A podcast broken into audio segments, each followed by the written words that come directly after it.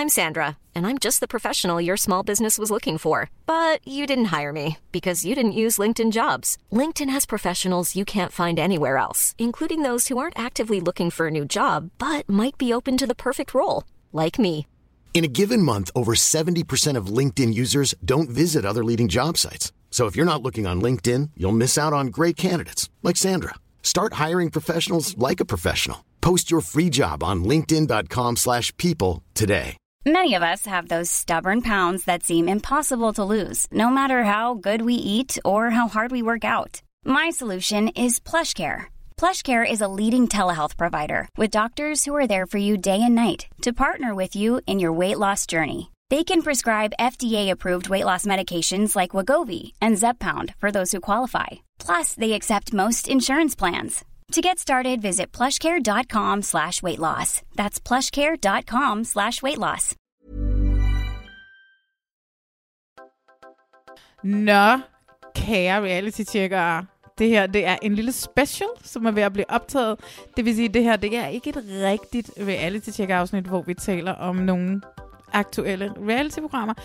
Derimod, så sidder jeg lige nu i Smørum i en stue. Jeg sidder og kigger på et menneske, som... Det er så mærkeligt at sidde og se på, fordi at hun er hele min opvækst, og hun er faktisk skyld i hele min, min tv-karriere, eller min casting-karriere. Og hun har gjort så meget godt for mig, uden at hun nogensinde rigtig har vidst det. Og øhm, nu er hun aktuelt i et nyt tv-reality-format. Og derfor så tog jeg chancen og skrev til hende, fordi vi mødte hinanden for et stykke tid siden i nogle tv-optagelser i forbindelse med Sidney Lees død, hvor jeg også var helt starstruck og kun sagde ja til at være med, fordi jeg vidste, hun skulle være der. Og nu er det bare sådan helt, nu er virkeligheden. Den, nu er det kommet, det er kommet, det jeg virkelig har ønsket i årvis. det er blevet en, det er blevet til virkelighed nu. Jeg sidder over for Jill. Jill for Big Brother. Jill, der vandt Big Brother, den første danske reality-stjerne nogensinde. Ja. Oh my god. Jill! Marlene, var det dejligt, altså, at du har taget initiativ til at invitere mig ind i, øh, i dit uh, reality check.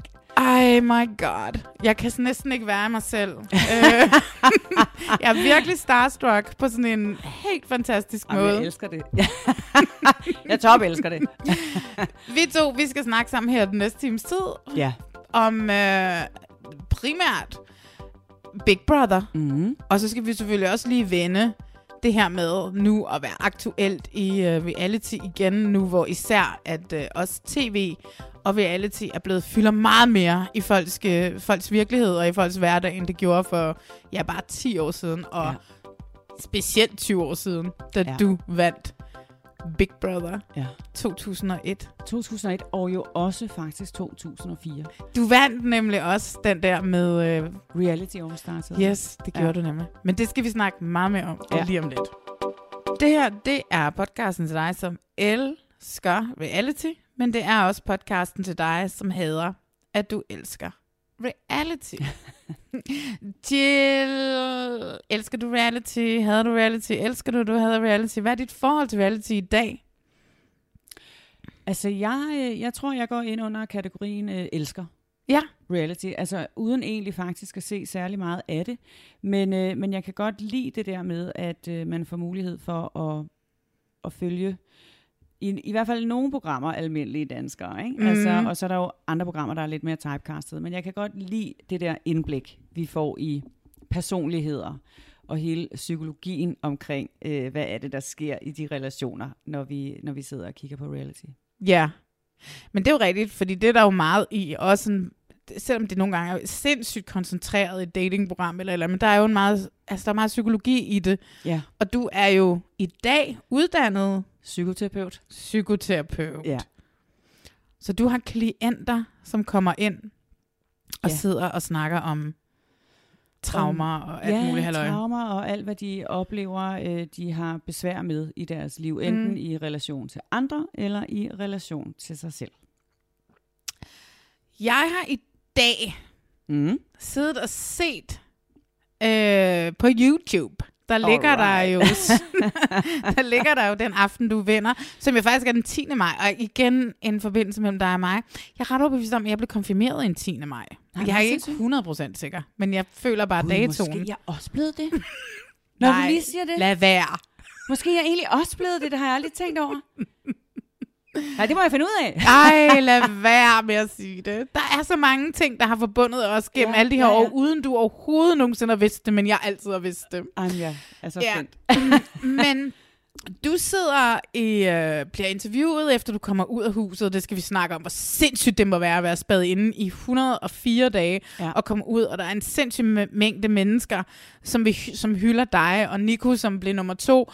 Og, øh, og så ryger du ind i studiet, hvor du snakker med Lisbeth Janneke, som har castet dig til et korpset, som du er med i. Åh, det hele hænger sammen. Ja. Og hvad hedder det? Så, så siger du, at du øh, har besluttet dig for, at du vil bruge Big Brother til terapi for dig selv. Siger jeg simpelthen det? Det siger du i interviewet med Lisbeth Janneke, da du kommer ud. Du siger, Nå ja, da jeg gik ind. Ja, da Ja, du ja. går ind, så siger Ja. du, det, det, var din, det var det en af dine Ja. hovedformål med at gå ind i Big Brother-huset. Yes. Det var, at du ville bruge det, som, fordi du var dårlig til at sige nej til mennesker. Det skulle oh, du ligesom lære. Så, yes, Ja. yes, yes, yes, yes. Så var det ligesom det, der startede til, at du skulle være psykoterapeut? Var det, altså, fordi man må jo komme ud med noget, Mm. man ikke vidste, man havde i sig selv, når man har været spærret inde i 104 dage. Øh, jeg har altid vidst, at jeg på en eller anden... Altså mit, mit drømmejob, ikke? altså mit ønske, mm. ønske, dream job, det var jo at øh, blive skuespiller. Ja, det kunne jeg forstå. Ja, og, øh, og så dernæst, så har jeg altid haft øh, enten at skulle blive øh, politibetjent eller psykolog. Det er sjovt. Ja, og øh, inden at jeg øh, meldte mig til Big Brother, søgte jeg faktisk ind på politiskolen, men jeg kan simpelthen ikke lægge to og to sammen. Nå, jeg er utrolig dårlig til matematik. For det. Ja, og, øh, og jeg dumpede simpelthen den der matematikprøve, og så tænkte jeg, ved du hvad, jeg tror egentlig heller ikke, jeg har temperament til at fange voldtægtsforbrydere og pædofile, og så lukke dem ind, og så er de ude igen en uge efter, fordi vi har sådan Ja. et slatten retssystem. Så måske skal jeg slet ikke være politibetjent. Nej. Øhm, og så var der jo det der med, at jeg gerne ville være skuespiller og så videre. Øhm, og det, det søgte jeg faktisk også ind på skuespillerskolen, øh, efter at jeg kom ud af huset. Øh, og det skal man jo søge ind i 417 gange, ikke? Og, og så kommer ja. Man måske ind. Og så vendte jeg ligesom tilbage til det der med, hov, jeg havde egentlig også altid haft en drøm om at blive psykolog. Mm. Så det der med at, at enten at arbejde med mennesker og for mennesker, eller igennem skuespillet at øhm, fremstille forskellige personligheder. Ikke? Altså, Ja. Der er noget omkring det der psykologi, som optager mig rigtig meget. Ja. Ja, så, så det har altid egentlig været i mig. Men, øh, men nu fik jeg jo så mulighed. Så du fik, du har faktisk et af dine tre drømmejobs. Ja. Dem har du sådan set. Det har jeg simpelthen landet. Ja. Men skal vi ikke prøve en gang at skrue tiden tilbage til, hvad Jo. jeg vil skyde på, er år 2000? Og et. Ja, men jeg tænker, når du finder ud af, at du vil søge Jo, og jo, være i med 2000. i Big Brother. Ja, Fordi det 2000. reality er ingenting i Danmark på det her tidspunkt. Som jeg overhovedet ikke. Det eksisterer ikke. Mm. Øhm, og så ser, altså, der er jo ikke rigtig heller det vilde internet. Jeg kan huske, da jeg sad og så jer inde i huset på livestream, Ja. efter jeg lavede den du ved, med internet, der skal ringe op, og ja. Så skal der forbindelse til, og så var det bare en masse stillbilleder, jeg fik af Ja. ja. Jeg fik jo ikke noget live fucking stream. så hvordan... du var sådan lige sådan fanget i et øjeblik, du ved, med det ene øje lukket. Så hvordan finder du overhovedet ansøgningen til Big Brother? Og Jamen, det, altså, det så jeg faktisk på en... Øh, de var begyndt at reklamere for det på Mhm. TV Danmark. Mm. Hvor man faktisk ser, øh, det er jo egentlig øh, startet i Holland, Ja. og der ser man så vinderen komme ud af huset. Og så fortæller de om det her koncept, og hvis du har lyst til at være med, så kan du altså sende en ansøgning til... Og det var sikkert en postadresse. Ja, det var det. øh, ude i Mileparken. Og, øhm, og så tænker jeg bare, shit mand, det, det, det skal jeg bare overhovedet ikke. Altså, skal jeg på ingen måde det der. Det er jo simpelthen for, for vanvittigt, at man kan følge med og se alt og sådan noget, ikke? Og så ugen efter ved jeg ikke, hvad der er sket. Så kommer den her øh, reklame op igen, Mm. og så tænker jeg bare, det er lige mig. altså, var fuldstændig, jeg ved ikke, hvad der, hvad der egentlig skete. Men det var bare sådan, det er jo totalt mig, det der. Altså, jeg skal da med. Altså, og, og jeg kunne se mig selv stå som vinder af det der øh, program, ikke? Og så var der alligevel en anden del af mig, der tænkte, du vinder det aldrig. Men der var alligevel en del, der tænkte, jo, jo, jo. Altså, mm. så, så det var faktisk på, på TV Danmark, at jeg så reklamen. Kan du huske, hvad du skrev?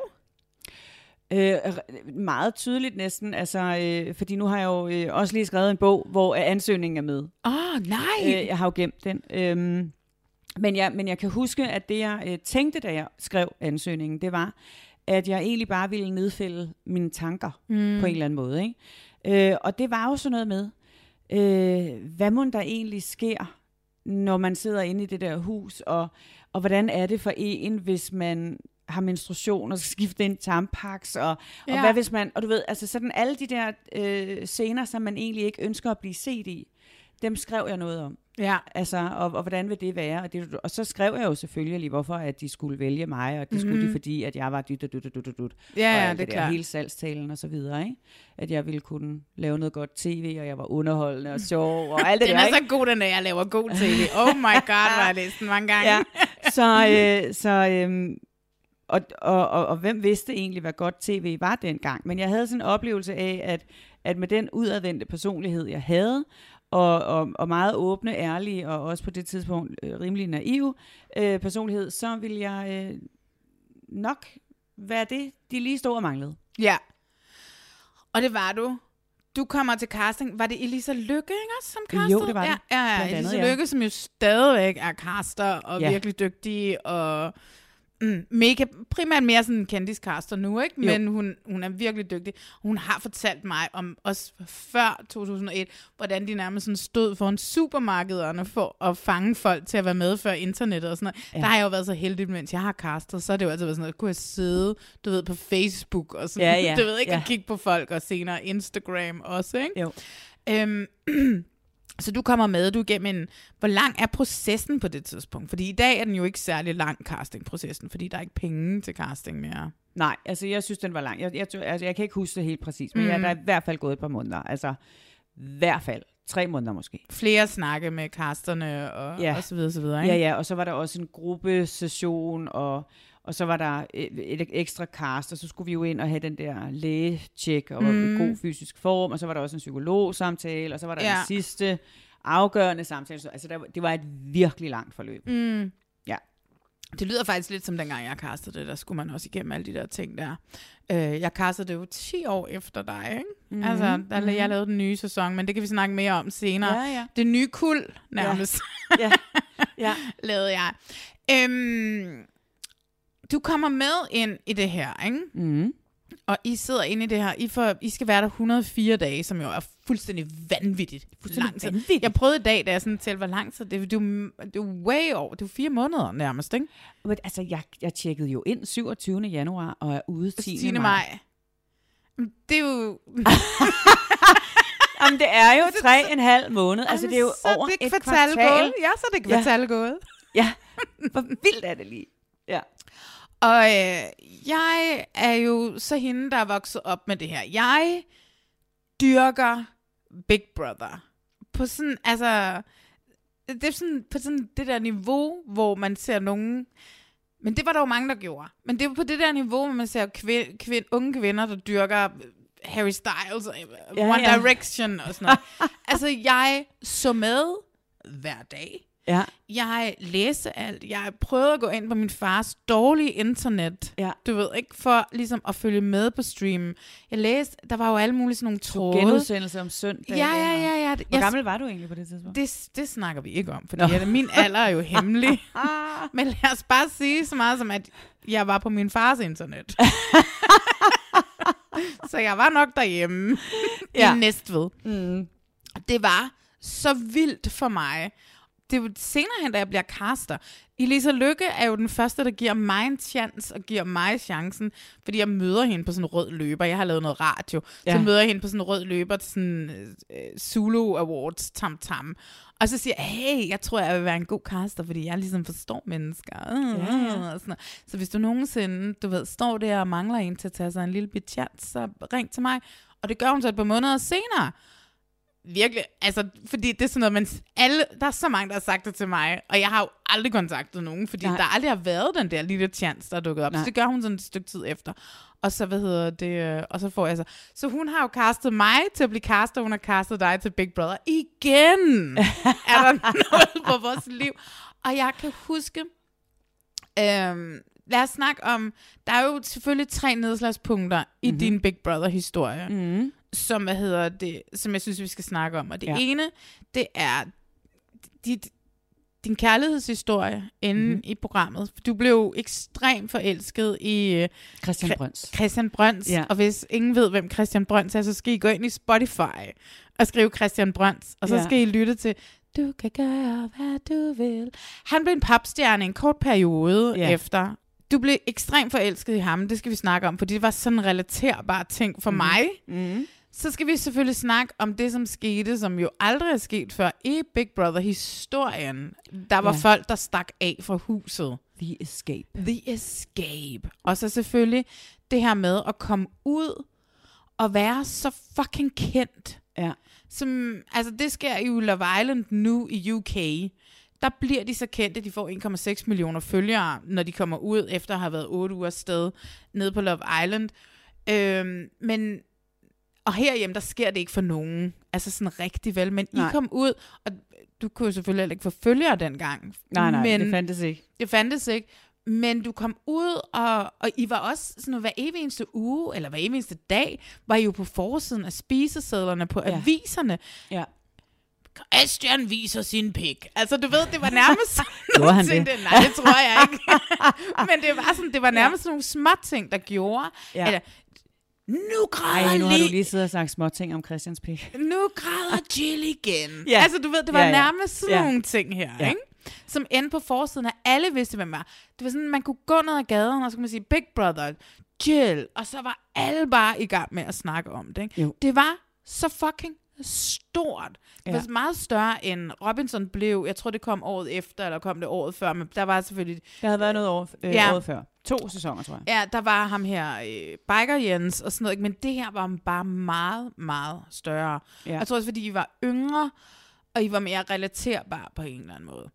Så lad os, gå, lad os starte med det. Altså mm. lad os starte med at Mhm. snakke lidt om at blive forelsket, så en, en, fordi nu føles mange kærlighedshistorier i reality-programmer ekstremt fake, og det er, handler, alt, der er så mange datingprogrammer, og selv sådan Netflix laver Love is Blind, og det virker bare nogle gange sådan, ja, is it for reals? Er det for fjernsynet? Er det for følgere, eller er det for kærligheden, du ved, ikke? Men din kærlighed til Christian, du blev teenage-forelsket i ham på dag 1. Næsten, ja. Nu sad jeg lige og så et tilbageklip i dag. Dag to er du på toilettet med Anja, Anja. og taler om, at der er noget ved ham her, Christian. Der er noget med ham og Christian, og der var også noget med Søren. Altså, så vi var sådan lidt, uh, hvem, hvem er det egentlig, øh, vi, øh, vi egentlig synes, der er noget omkring, ikke? Men jeg havde det jo sådan med begge to også. Oh Ja, ja, ja, ja, jeg kunne ja. jeg lige, oh Christian, uh, Ja, ja, så var Søren, uh. Ja, ja, ja. ja, de var ikke? ja utrolig de, søde, ikke? så godt Øh. castet. Nå, men i hvert fald derfra, så, øh, så bliver det jo ret hurtigt øh, tydeligt for mig, at, at, øh, at, at mine meget varme følelser går jo ud i mod Christian. Ikke? Altså, der, mm. øh, Mm. der er det ligesom øh, den vej, de går. Og, og jeg går jo med det ret lang tid selv.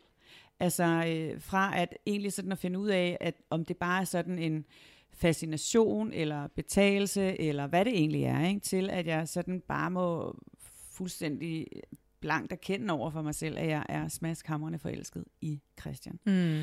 Og det var jo på den ene side utrolig dejligt, at være forelsket i en, som jeg jo gik op og ned af hele tiden. Ja, ja. jeg, jeg havde ham jo, altså der var jo kun 10 meter imellem os, konstant, ja, ikke? Ja. Det var jo simpelthen så lækkert. Og jeg skulle ikke være nervøs for, om, om han lige skulle et sted hen, eller om der Eller lige... man var sammen med en anden. Nej, eller om der kom en anden øh, smart, øh, lyshåret, Ja, langbenet øh, starut øh, gående vel. Altså det var på den måde bare så lækkert at kunne mm. Mm. rende rundt der og, og, øh, og bare kigge på ham og være sådan fuldstændig smeltet helt ind i hjertet, ikke? Og samtidig var det jo øh, så ulykkeligt, fordi jeg vidste ikke, hvad jeg skulle stille op med det. Altså, Mhm. Og jeg, kunne, jeg vidste ikke, om jeg skulle sige det til ham, eller om jeg skulle sige det til de andre, eller om, og, og jeg vidste jo ikke overhovedet, hvordan han havde det, vel? Så, så der var så meget øh, usikkerhed øh, Mm. forbundet med det der. Og, og, og jeg blev også sådan lidt kajtet jo. Og, øh, og meget øh, selvbevidst på en eller anden måde i forhold til jo, at jeg gerne ville fremstå godt over for ham, Ja. i håbet om at øh, score ham. øhm, men, øh, men, men det blev også øh, utrolig besværligt at være så selvbevidst i forhold til det der med, siger jeg nu noget forkert, eller lyder jeg dum, eller synes han det, jeg siger, er totalt uinteressant, eller altså det, det, blev, det kommer også til at fylde sindssygt meget Ja. at være så selvbevidst på en eller anden måde, konstant. Ja, og det var jo der, hvor der sad derhjemme og så det, kunne være med, ikke? Fordi det var så relaterbart. Ja. Og det var der, hvor at vi alle sammen blev forelsket i dig også, ikke? Fordi at jeg kan huske, at jeg havde så ondt af dig. Jeg Ja. kan huske, at det var... Altså, fordi jeg vidste bare, hvordan det måtte være på en eller anden måde. At være så forelsket i en. Og også, at vi finder jo også ud af, at det ikke er gengældt. Selvom ja. han godt kan lide at spille op til dig. Og sørge for, at du forbliver forelsket i ham. Hvilket jeg også synes var altså, enormt tavligt, men samtidig forstod jeg det ikke helt dengang. Men det er sådan noget senere hen. Ja. Fordi at jeg stadigvæk tænker på sæson 1 af Big Brother. Men senere hen, hvor man sådan tænker, okay, der var sådan ikke, altså, uden at sige gaslighting, men der er- var sådan et eller andet i, han vil hele tiden også sørge for, at du bliver ved med at være forelsket. Men jeg kan, jeg kan huske meget tydeligt, øh, og det var også, fik jeg også, var også en del af det, jeg så i dag. Og jeg kan huske det lige så tydeligt, da han I sidder ved bordet, og han siger, "Men er du Ja. forelsket i mig? Og du siger sådan, ja. Og måden, han sådan taler til dig på, det er den der milde stemme, som mænd gerne vil have, når de, du ved, når de prøver. Mm. Der var bare så meget i det, og det var... Og det tror jeg også var en af grundene til, at du blev vores allesammens fucking darling. Det var din sårbarhed, din åbenhed, og så den her kærlighedshistorie. Ej, jeg kan slet ikke rumme den. Nej, men det kunne jeg jo heller ikke, da jeg var derinde. Og det, der jo var så øh, egentlig svært ved det også, det var, at jeg først talte med pigerne om det. Og, og så synes de, at, øh, at jeg egentlig skulle sige det til Christian. Ja. Og da jeg så endelig får, øh, får sagt det, altså fordi vi sidder og har den her samtale over ved Kogeøen. der. Ja, præcis. Øh, og hvor jeg egentlig tænker, "Nå, men det er måske også trygt nok at sige, og, og jeg får jo den der øh, kolde afvaskning, fordi at han jo altså ikke gengælder det, og har ikke de følelser for mig. Men han blev også sur på mig øh, efterfølgende. Ja, der var en periode, hvor han faktisk decideret... Han var sur, fordi at han øh, synes, at det var forkert af mig, at jeg havde talt med pigerne om det først. At jeg ikke var kommet til ham og havde sagt det til ham, fordi at så var der nogen, der havde gået og snakket om ham og sådan noget. Og jeg blev så ulykkelig over det, fordi at øh, det handlede jo slet ikke om, at jeg ville udstille ham eller ville gøre ham ondt. Det handlede om, at jeg havde brug for at finde et eller andet lidt sikkert fundament og stå sted og noget støtte i forhold til, at det er det rigtige, jeg gør. Plus, at man har brug for at snakke med sine veninder har om sådan nogle ting der. Og Og, og jeg, jeg kunne jo ikke gå andre steder hen. Præcis, altså, og det var dine veninder. og der kom ikke svar udefra, vel? Altså, men, men, altså, men på en eller anden måde, så, øh, så lander det jo også, og han holder op med at være sur, og jeg får ligesom forklaret ham, prøv at høre, hey, det handler ikke øh, på den måde om, at, mm. at jeg ville jeg havde nogle dårlige hensigter i forhold til at tale bag om ryggen på dig.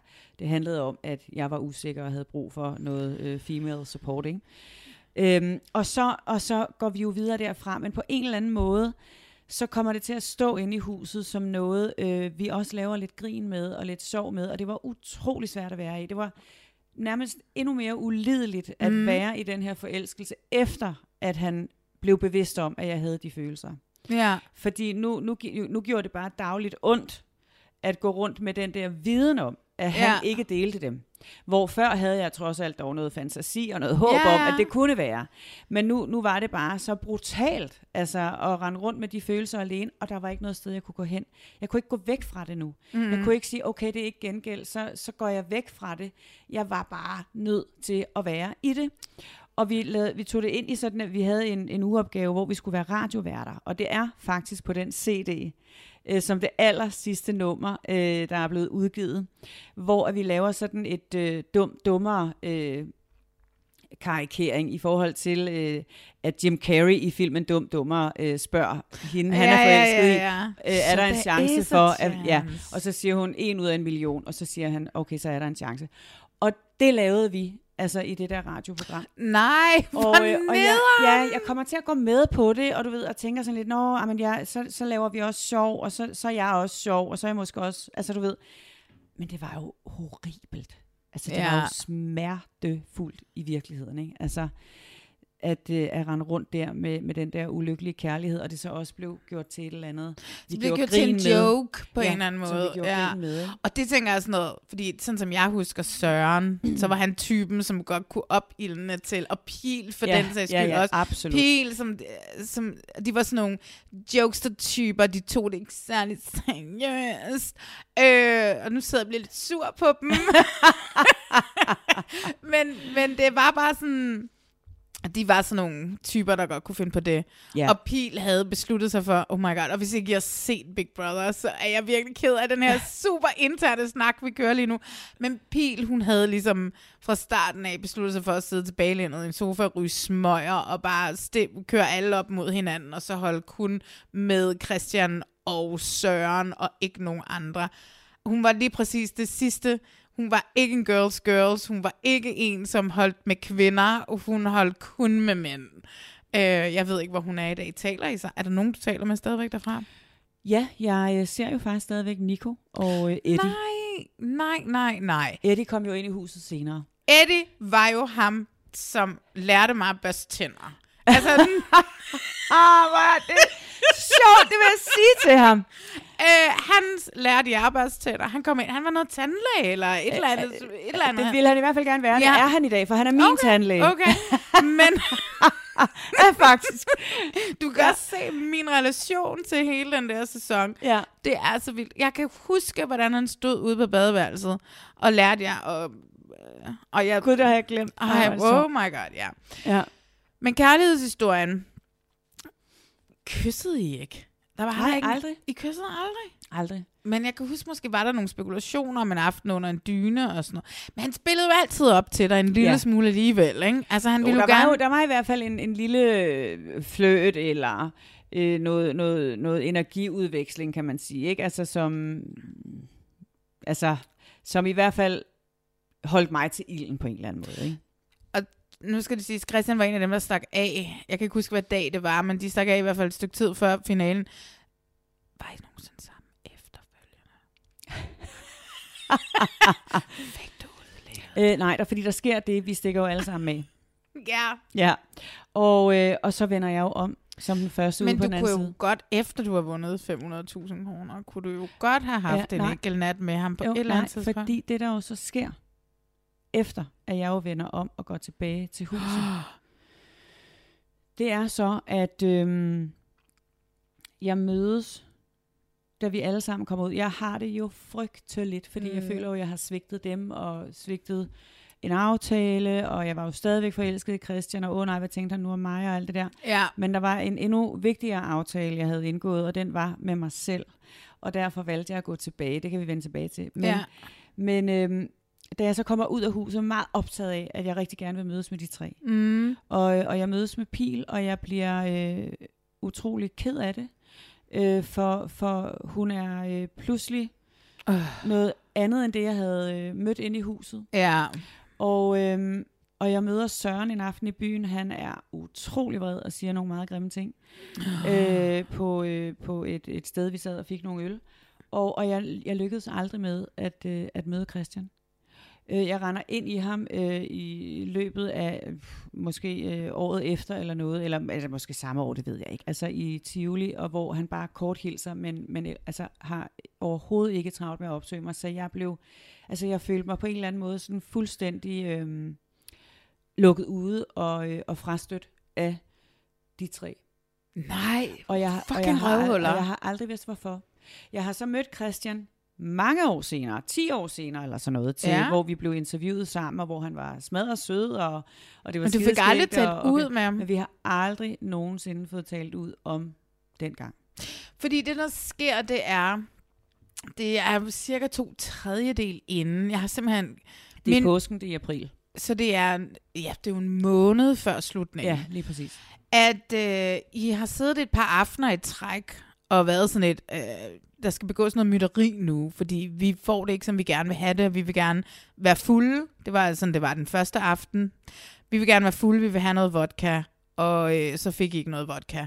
Og der begynder I allerede at så snakke om, skal vi stikke af for det her hus, og hvordan kan vi stikke af? Nej, det der egentlig sker, ikke?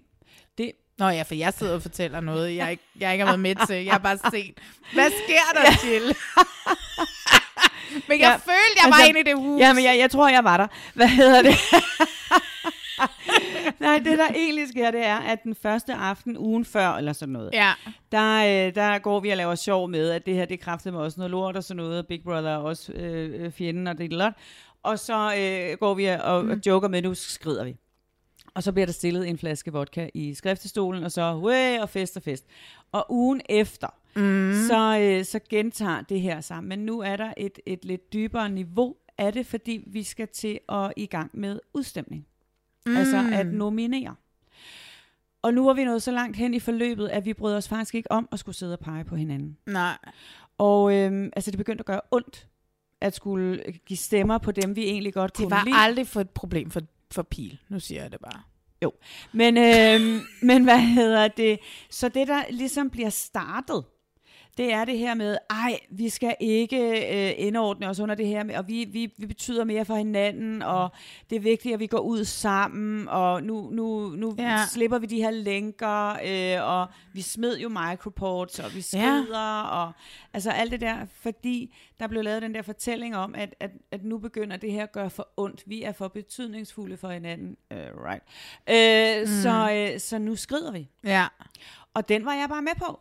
Og tænkte, ja, super fedt, altså lad os gøre det, og hvorfor skal vi gå i alt det her øh, modbydelige igennem og sætte stemmer på nogen, vi rent faktisk holder af, og altså skal, øh, det her, det, det, det er not nice. Mm. Så, så lad os skride, og, og så stå sammen, og så, og så være, øh, det er jo der lidt, lidt naiv, øh, jeg havde med ind i huset, kommer i, i, i, i, eller i karakter, ikke? Øhm, og derfor er vi alle sammen over.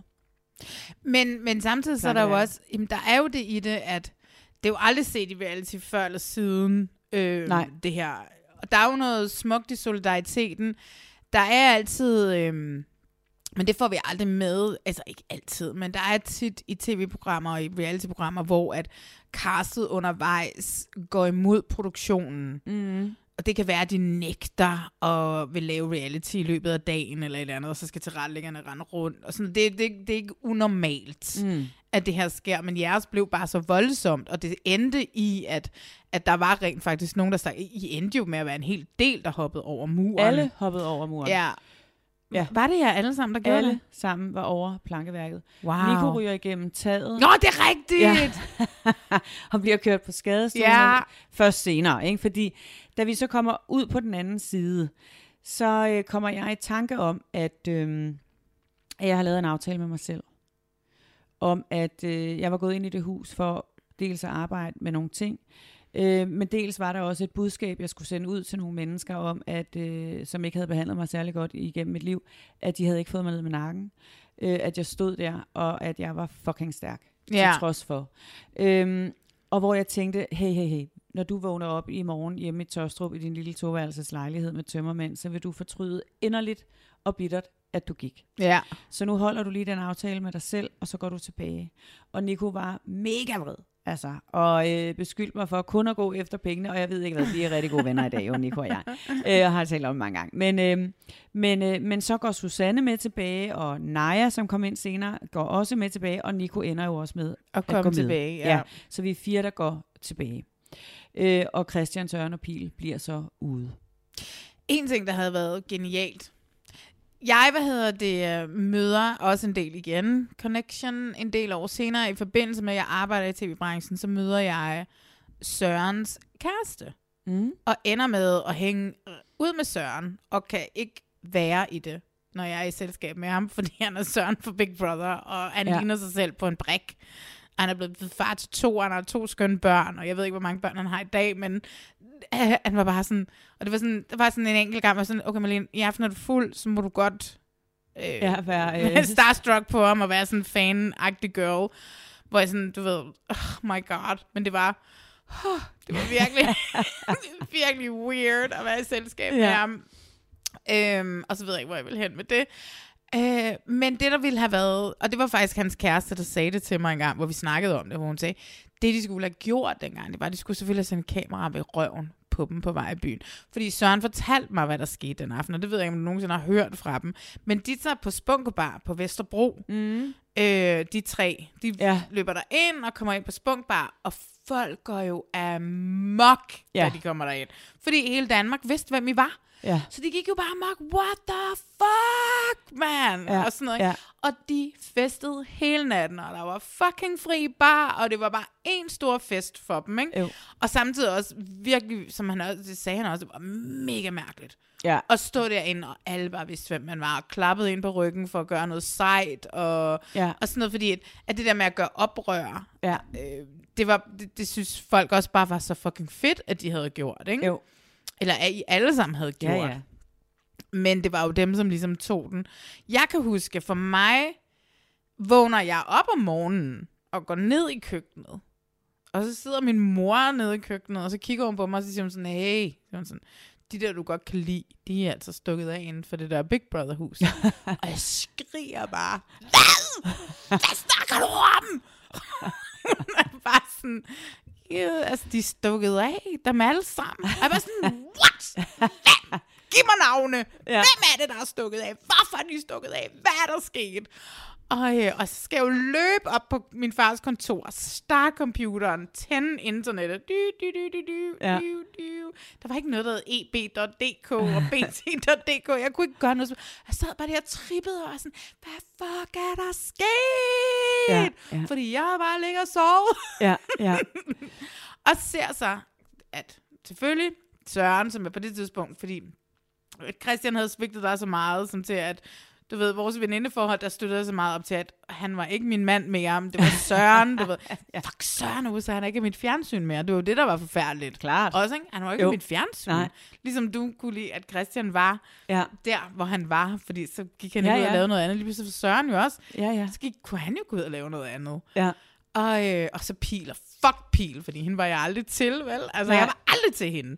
Og, øh, og, og så Christian også. Og jeg var sådan, nej, nej, nej.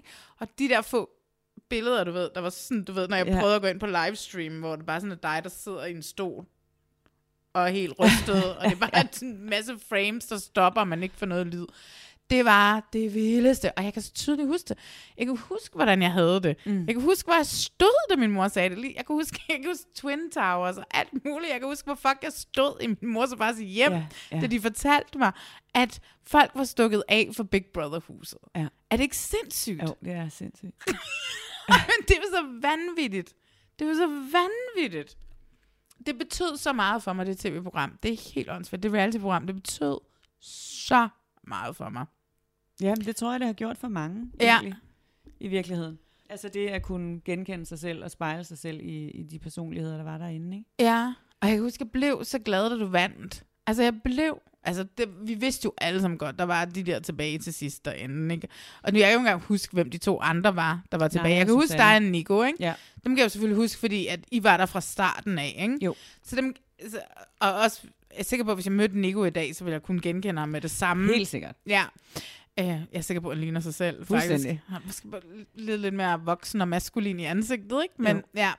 Men de to andre kan jeg overhovedet ikke huske, var derinde. Så der var jo ingen tvivl om, du ville vinde, men det var også bare sådan op til, var der jo heller ingen tvivl. Der måske mit lille liderlige pige, det kunne være sådan lidt, ah, det er Søren, der skal vinde, ikke? Jo.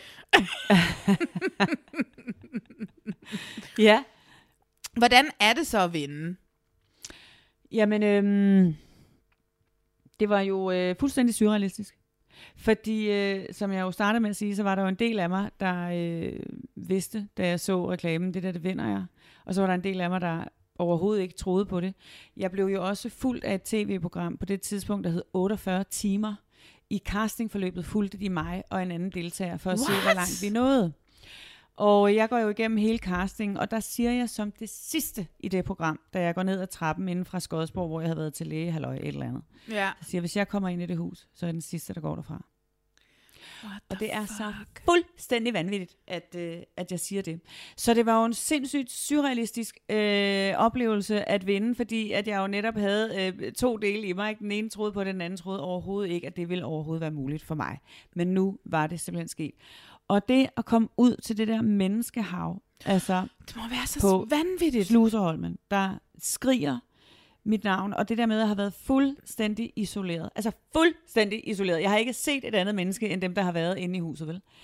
Øhm, og så komme ud til mennesker, der skriger, øh, vil røre mit hår, vil røre ved mig. Øh, altså, det var jo fuldstændig vanvittigt. Altså, det var bare fuldstændig vanvittigt. Det er jo sådan en, altså du ved jo godt, det var 104 dage, men det er jo stadigvæk en instant fame, for da du gik ind i huset, hvor du var bare chill. Der var der ingen, der vidste, hvem jeg var. Nej, Og nu kom jeg ud, og nu vidste alle. alle. Alle vidste, hvem. Min mor og far vidste, Ja. ja. hvem du var. Ja. Og selv dem, der sagde, de ikke vidste, hvem jeg var, vidste, hvem jeg var. Ja. Altså, så det, øh, altså det, det var fuldstændig vanvittigt. Det var, det, øh, ja, jeg kan, ja, det er helt ubeskriveligt. Fordi vi har ikke reality-stjerner på den her måde mere, der bliver så Nej. kendte. Nej. Det har vi ikke. Nej. Så hvordan er det så at vågne op dagen efter? Blev du installeret på et hotel? Hvad skete der, hvad, hvad skete der om Nej, natten? nej, så blev der holdt en efterfest inde på Rosie McGee's. På Og der, Rosie McGee's? ja, og der går det først op for mig, da jeg er på vej ned på, øh, på toilettet, er der sådan en vagt, der følger efter mig. ja. Og hvor jeg sådan vender mig om og siger, hvad laver altså, hvad, hvad, hvem er du? hvad laver du?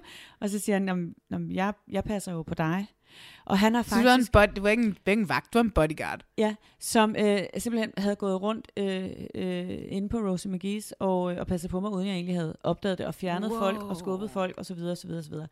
Øh, så, men, men så hopper jeg jo i en taxa og kører til Tørstrup. Du kører simpelthen hjem. Jeg kører simpelthen hjem. Havde din mor været så måske lige at gøre lidt rent i lejligheden inden? Nej, jeg kører så hjem til hende Nå, okay, og, ja. og sover hjemme med dem. Og så vågner jeg om morgenen og siger, Nå, men jeg suser lige op til bæren. Og så siger hun, nej, det gør du så ikke, Jill. Øh, hvorfor gør jeg ikke det? Altså, du ved. Så siger hun, jeg tror simpelthen ikke, du har forstået, Nej, hvor, hvor vildt og hvor stort og hvor vanvittigt det her det er. nej. Og først der begynder det sådan ligesom at, sådan at sive lidt ind, at okay, der, der er, det, det er nok en anden hverdag nu. Du siger også, at du kommer ud af huset, ja, Lisbeth Janneke spørger dig i interviewet, sådan, "Nå, hvad så? Og så siger du sådan, "Nå, jeg, jeg skal på arbejde på mandag. Jeg skal besvare nogle mails på te- hos Telia, siger du sådan, ikke? Og hun er bare sådan lidt, "Mm, ja, det tror jeg faktisk ikke, du skal. Nej. ja. Ja. Det jo- Og det gik jeg jo også og sang hele den sidste uge. Jeg skal på arbejde på mandag, og jeg skal på arbejde på tirsdag, og jeg skal... jeg havde jo slet ikke fattet, uh, what was coming. Nej. Altså i dag kan man godt tage på arbejde om mandagen, efter man kommer hjem fra sagtens, Paradise, ja. ikke? Men det, det kunne man bare ikke dengang. Det, Nej. jeg tror ikke, folk forstår, folk som ikke var der dengang, eller var for små til at forstå det, hvor fucking Ja. stort det var, da du vandt og kom ud, og Ja. hele... Altså du ved, jeg har sådan en idé om, dronningen må have vidst, hvem du var. Jamen, ikke? det, det tror jeg også. Ikke? Jo, og, og, og Folketinget øh, internet brød jo ned øh, en dag, øh, hvor at, øh, at jeg var i bad, fordi alle loggede på for at se mig.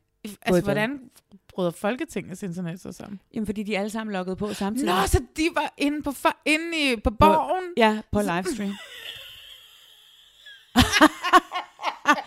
og det har jeg lige været til en fest for nylig, hvor at øh, der var en, der arbejdede ude i Telia, som sagde, at de havde måttet lukke det ned, øh, den side ude ved Telia, fordi alle sad, og, og, og nettet brød sammen konstant. Fordi alle sad og fulgte med på, øh, på livestream. Det var ret sjovt, ikke? Fuck, det er sjovt. Men, men det, var, øh, det, altså, det var jo øh, fuldstændig vanvittigt at, øh, at komme ud til, og, og jeg startede jo så med at holde en uges ferie, ikke? Fordi at, øh, at jeg lige skulle tage Ja. de der interviews og sådan noget. Og jeg opdagede, at jeg kunne ikke gå på gaden, fordi folk hoppede jo fysisk op på ryggen af mig. Og folk øh, var hen og røre på mig, altså og røre ved mig og sådan noget. Ikke? Jeg kunne ikke handle ind.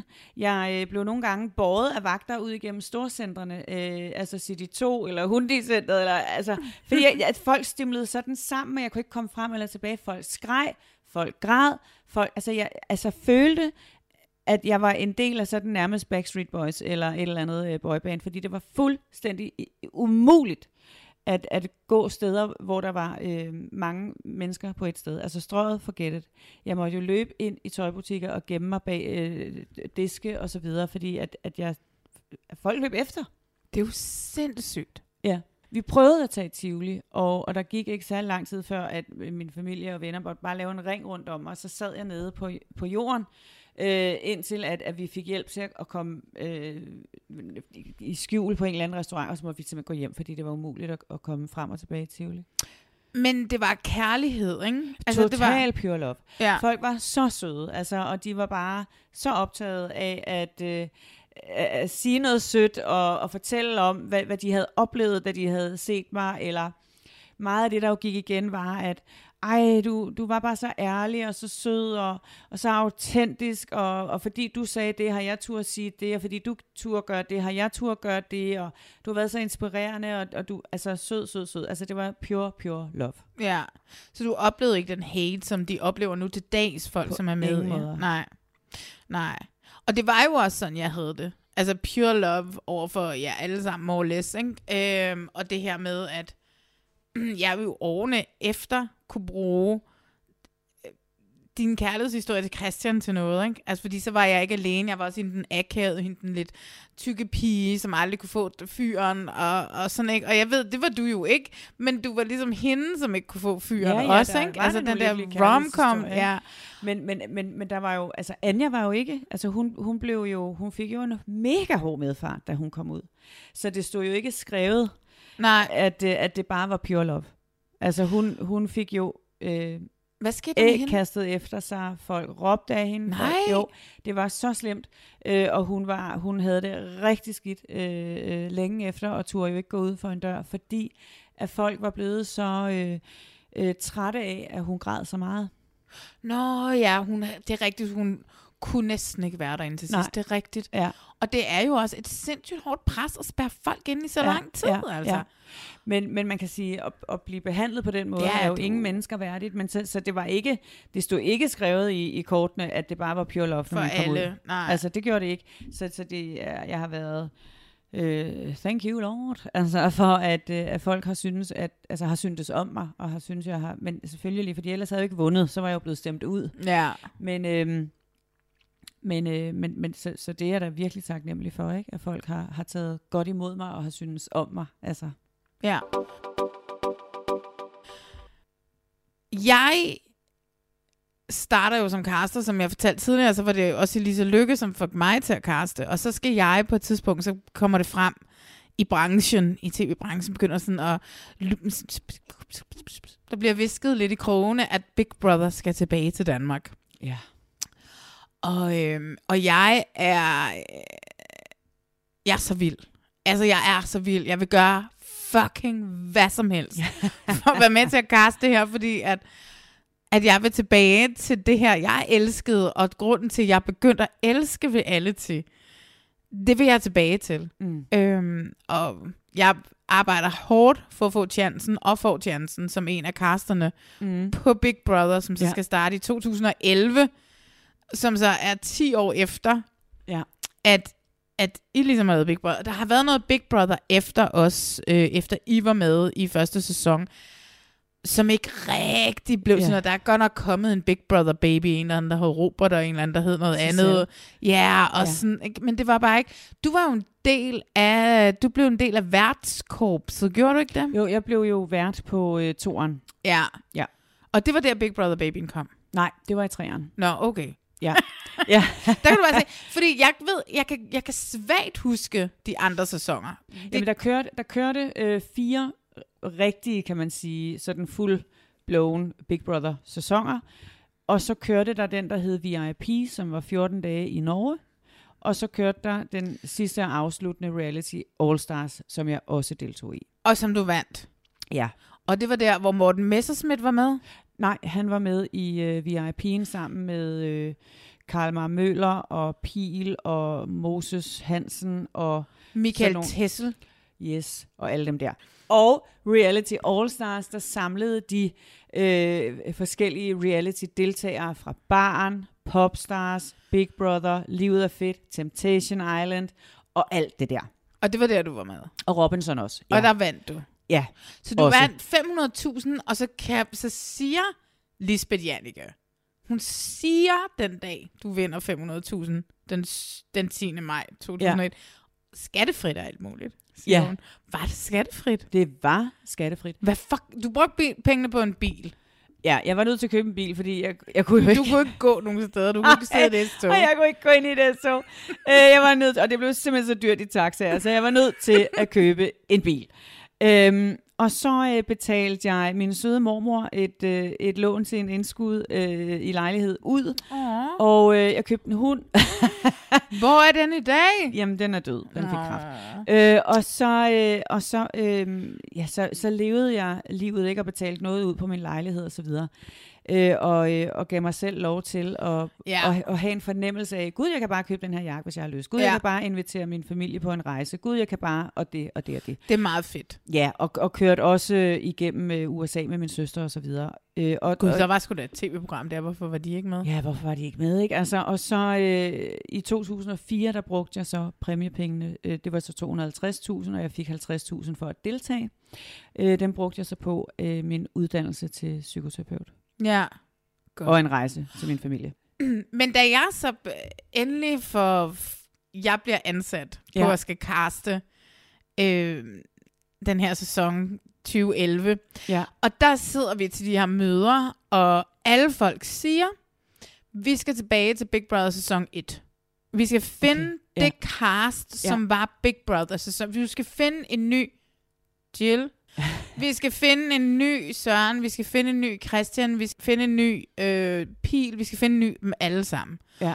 Og jeg var så meget inde i det, og jeg kunne huske det. Plus jeg satte mig ned og fik Ja. ja. lov til... Jeg kan ikke huske, jeg tror, at i forbindelse med, at de skulle til at lancere, nu kom det igen, så lagde de faktisk jeres sæson op på Kanal 5. Man kunne streame den. Nå, okay. Hvor jeg så, Gud, ja, så det, tror jeg Ja, faktisk, ja. hvor jeg sad og genså det, og var sådan igen det der, vi snakker om, det var fuck, det var kedeligt, at det gik langsomt, ikke? Jo, jo, jo, jo, jo. Øh, men fordi dengang, der var det så nyt, at, Ja. at vi tænkte ikke over, at det var langsomt. Vi tænkte bare over, hvor er det fucking vildt, at vi får ja. et indblik i mennesker. Ja, ja. Øhm, så, så da vi laver den her sæson i 2011, som jeg jo, jeg har, jeg har to cast, jeg er ekstremt stolt af. Det var, da jeg lavede øh, Love Island, den ene sæson, der har været, og så Big Brother 2011. Ja. Det, fordi de var så almindelige, de her mennesker, som var med i, Love- i, i Big Brother 11. Det var en fyr, som arbejdede i en tøjbutik op fra Thy. Nej, han var ikke fisker. Han arbejdede i en tøjbutik. Det var, det var et par hipster-typer fra Vesterbro, øh, hvor den ene måske ikke rigtig var fra Vesterbro. Hun ville bare virkelig gerne være en hipster-type. Øh, der var en kvinde fra Sydsjælland, som var ambulancefører og sådan noget. Det var virkelig sådan nogle almindelige mennesker, som ikke havde, i, som ligesom, jeg vil skyde på, I heller ikke havde, altså som, som mange har i dag, en ambition om at blive en influencer eller en reality-type. Nej, nej, præcis. Ikke? Ja. Så det var det, vi ligesom ville finde der i 2011. Og jeg fik lov til at gå rundt ude, det var også ude i Mileparken, Nej, skal jeg? og fik lov til at gå rundt i det der Big Brother-hus hver dag, og gå Mm. rundt i gangene. Og så kan jeg afsløre over for dig, at øh, men sådan, det kan man jo, det, sådan var det ikke med jeres bad, fordi jeres bad så meget almindeligt ud. Vores bad, som vi havde den sæson, det var, der var utrolig mange kameraer ude i badet. Og blandt andet så var der, og jeg kan ikke helt forstå, hvorfor, det er mig en gåde, men øh, hele, da, hele badet. Kunne man bare fra gangene stå og kigge ind. Ja. Så det vil sige, at hver gang der var nogen, der var i bad, Ja. og især når mændene, vi kunne bare fise om, at- og der var en med, øh, nu skal jeg ikke sige, hvad han hedder, men der var en, som var med, og hver gang han var i bad, så strøg alle kvinderne på produktionen om at få kigge på ham i bad. Og det kunne ikke gå den dag i dag. Det, Nej. nej, nej, nej, nej. altså, det ville bare ikke være i orden at gøre i dag. Nej. Øh, jeg blev også, sådan, når folk blev stemt ud, så var jeg hende, som tog med dem. De blev installeret i, ude i øh, Brøndby på et Scandic Hotel. Mm-hmm. Du ved, de røg ud søndag aften, så var jeg der til ligesom at tage med dem ud på det her Scandic Hotel og være sammen med dem. Og jeg kan huske, vi sagde til dem, da, de sådan, da vi nåede der til check-in, og nu skulle de ind i huset, jeg kan huske, vi sagde til dem, at okay, det her, det bliver jo lige så stort som første sæson. I bliver jo kæmpe kendiser. Men det gjorde de bare ikke. Altså, Nej. det, det havde bare ikke samme impact mere. Nej. Og jeg ved ikke, om det var fordi, de var for almindelige i gåseøjne, hvis du forstår, hvad jeg mener. Mm. Øh, eller hvad det var, der gjorde, eller om det bare var en fucking dårlig produktion, og vi ikke kunne finde ud af at gøre det Ja, ordentligt. eller, øh, altså i 2011, der er Paradise jo også begyndt at køre. Ja, ja. Ikke? Så der er jo kommet mere reality til. Altså, Men det, var er jo også derfor, de gerne ville se, tilbage ikke? til det normale, ikke? Jo. Altså, de lavede masser af drama. Der var flere, der blev smidt ud. Og kæft, jeg har sovet ude i det der fucking Big Brother hus. Jeg sovede ude i den der, hvor maden kom ind. Hvad hed den? Ja, ja, ja. Øh, hvor I hentede mad. Der har Ja. jeg jo ligget Ja, ude. depotet. Ja, der har jeg jo ja. ligget ude og sovet med deltagere om natten, og sådan noget, som vi ikke vidste, om de skulle smides ud, eller om de skulle blive derinde. Så derfor så kunne de jo ikke helt forlade huset endnu, og, og sådan noget. Jeg var installeret en uge med hende, som endte med at vinde Big Brother. Nu fortæller jeg alle fucking the, de, alt the dirt. Hun, øh, hun hedder Amanda, eller hedder Amanda, og hun vandt Big Brother 2011, og havde et dejligt rødt hårfarve, ligesom dig. Altså virkelig farvet så meget, som man kunne se, at det var. Og fik også de der rødder til sidst, det Ja, var, som ja. du havde, ikke? Og hun bliver smidt ud på et tidspunkt, og vi er bare sådan lidt, no, fordi hun var den eneste i gåsehånd sådan ved alle til deltagere. Hun var sådan en, hun havde optrådt som ser og hør pige og Mm. været okay, men hun leverede bare varen så meget, plus hun var, hun, da hun kommer ind i Big Brother-huset, den måde, hun reagerer på autoriteten Big Brother, er enormt interessant. Mm. Fordi hun tager ham for gode varer, og hun lytter til ham. Mm. Øh, som jo er det, som er det stik modsatte af, da I så laver oprøret i jeres Big Brother-hus. Nu er I trætte af autoriteten Big Brother, som jo bare er en stemme for jer, der siger, dette er Big Brother. Jill, gå til skriftestolen. Du ved Jo, ikke? jo, og så alligevel kunne man jo godt høre på stemmerne, der var nogen, man var, man synes, åh, det er ham den rare i dag, eller det er ham den sure, Mm. eller det er, altså du ved, altså man, man, man, man kunne jo godt kende lidt forskel på, Ja. på hvordan måden, altså hvordan ordene blev sagt, og, og hvor trykket lå, og sådan noget, ikke? Altså, Ja, og hvem det var til sidst. Nå, men ja. jo ikke, hvem det var, det vidste vi jo ikke, men vi kunne jo, fordi stemmerne var jo forvrænget, men, men, men på forvrængningen kunne man også godt høre Ja. forskel, ikke? Altså, så man havde sagt, åh, det er ham den sure, eller det er ham den, det er ham den gode, fedt nok. Ja, Ja. ja. Men da hun, hun blev stemt ud først, ikke? Mm. Og så var vi sådan, fuck, fuck, da hun blev stemt ud, fordi hun var hende, som gav ved alle tiden. Vi skal have hende tilbage. Og så kan man jo heldigvis bare gøre det, fordi det er Big Brother, der bestemmer. Lidt ligesom, at det er tabletten, der bestemmer i X on the Beach i dag. Ikke? Man kan jo bare sende folk tilbage. Men jeg var indespærret med hende i en uge. Kun hende og mig. Ja. Det var det hårdeste ever på et hotel ude i fucking Brøndshøj eller Brøndby, eller Ja. ja. sådan en ud til motorvejen. Sådan en Scandic motorvejshotel, Ja. hvor vi har fået sådan et, en lille suite, hvor der var en stue og et lille soveværelse. Du skulle sove ved siden af en. Og det var også stadigvæk 2011, så det var jo ikke fordi, der var Netflix Netflix. Nej. Så det var sådan noget, det endte med Kanal 5 sendte sådan nogle DVD-pakker ud til os, så havde vi sådan en sæson af Criminal Minds. Du ved, så kunne vi sidde og se den. Men Ja. vi måtte jo ikke forlade stedet, så vi skulle spise det der mad, som de ligesom havde nede den der halvdårlige restaurant. Og så en gang imellem, så var jeg sådan, så blev jeg sur. Så ringede jeg til produktionen, så var kraftede med sende noget mad. Altså, Ja. vi har lyst til det og det og det i aften, ikke?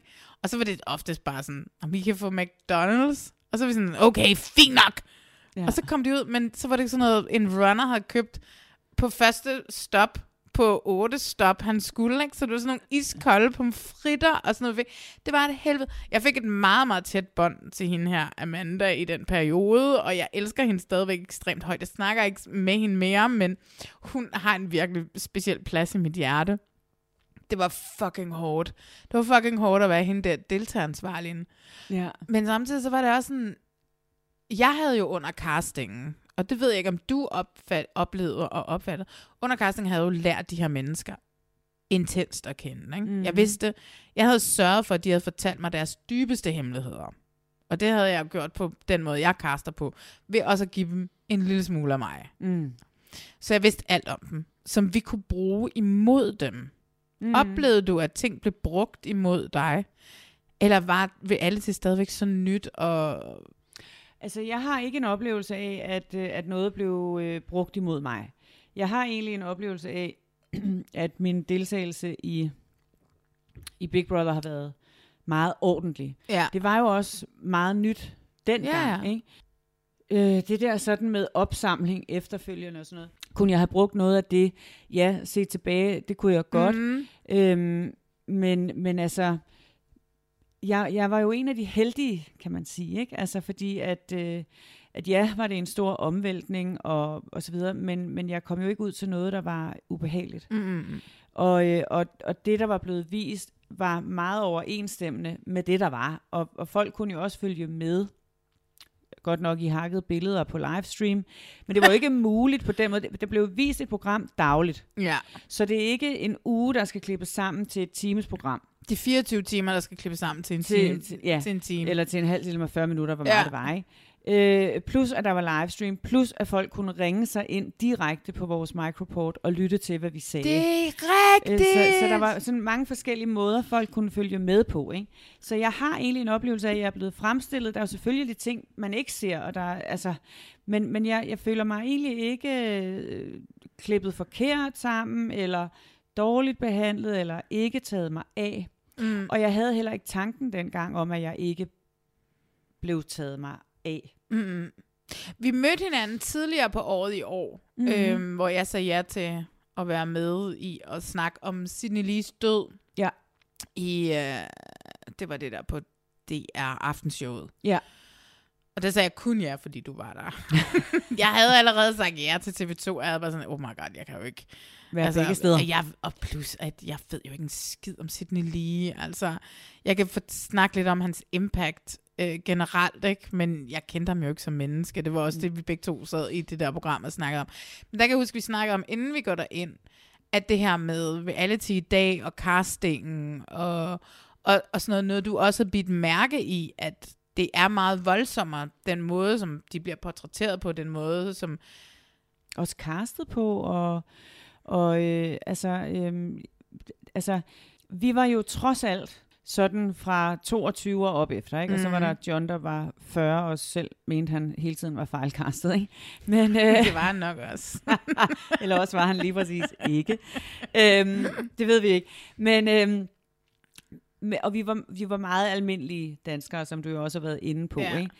Men hvor at jeg har set en udvikling i forhold til, at reality-deltagere er blevet yngre, Ja. og, øhm, og hvor de er blevet mere typecastet. Og så, øh, så er der også en, en, en, øh, en risiko for, at der er lidt flere sårbare sjæle imellem, øh, og at man som yngre person måske ikke er, er lige så god til endnu og helt konsekvensberegne og, og forestille sig, øh, hvad, hvad er det egentlig, jeg går ind til. Og det kan man egentlig aldrig, uanset hvor gammel man er, forestille sig, hvad det er, man går ind til, når man deltager i et Mm. reality-program. Men, øhm, men, men så på den måde, så, så, er der jo, så er der jo sket en kæmpe udvikling i forhold til, hvordan der er blevet castet, og hvad for nogle typer man har valgt. Ja. Øh, så, øhm, så, så, så, så jeg tænker, som man har set løbende og har hørt, er der, har der måske været noget mere brug for opsamling af deltagere, øh, som kunne være rigtig godt, hvis man gjorde noget mere ved i, Ja. i bund og grund. Ikke? Ja. Og det har jo også altid været en af mine anker, og en af de ting, i hvert fald efter jeg begyndte at få en bevidsthed og en consciousness, og begyndte at, og min empati begyndte sådan, fordi i starten, så synes jeg bare, det var fucking awesome at være sådan hende der, nu kan jeg være med til at skabe et eller andet reality-program, som bare bliver sindssygt, og sådan kan jeg også huske, jeg havde det hen ad vejen med Big Brother 11, jeg var med. Jeg synes, det var fucking fedt at være puppeteer, og kunne sige, prøv at høre, jeg ved det her om Amanda, jeg ved det her om Mads, jeg ved det her om Christian, jeg ved det her om den og hun den så og den. tilbage igen i programmet, Hva? Amanda? Vi smed hende ind igen. Og det jo det, jeg synes, der er lidt snyd, når man har været ude af Big Brother. Altså, det bryder jo konceptet. Ja, Så ja. røg jo hun ind igen. Ja, ja, Nå, men hun ja. kom ind igen. Ja, hun kom ind igen og vandt, men det var jo fordi, at hun blev nødt til at komme ind igen, fordi hun var den, der leverede reality. Ja.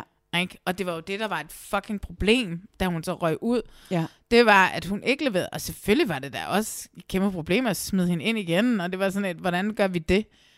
Men så Ja, det er jo også bare igen Big Brother bestemmer, ikke? Jo, jo, jo. Så hvis han har lyst til, at en, der er røget ud, skal komme tilbage igen og Ja, ja. Så, gør, Så- så. så gør det jo bare det. Ikke? Ja. Men det var da et kæmpe. Jeg kan da huske, at hun røg ud. Jeg kan da huske, at vi snakkede om det. Oh.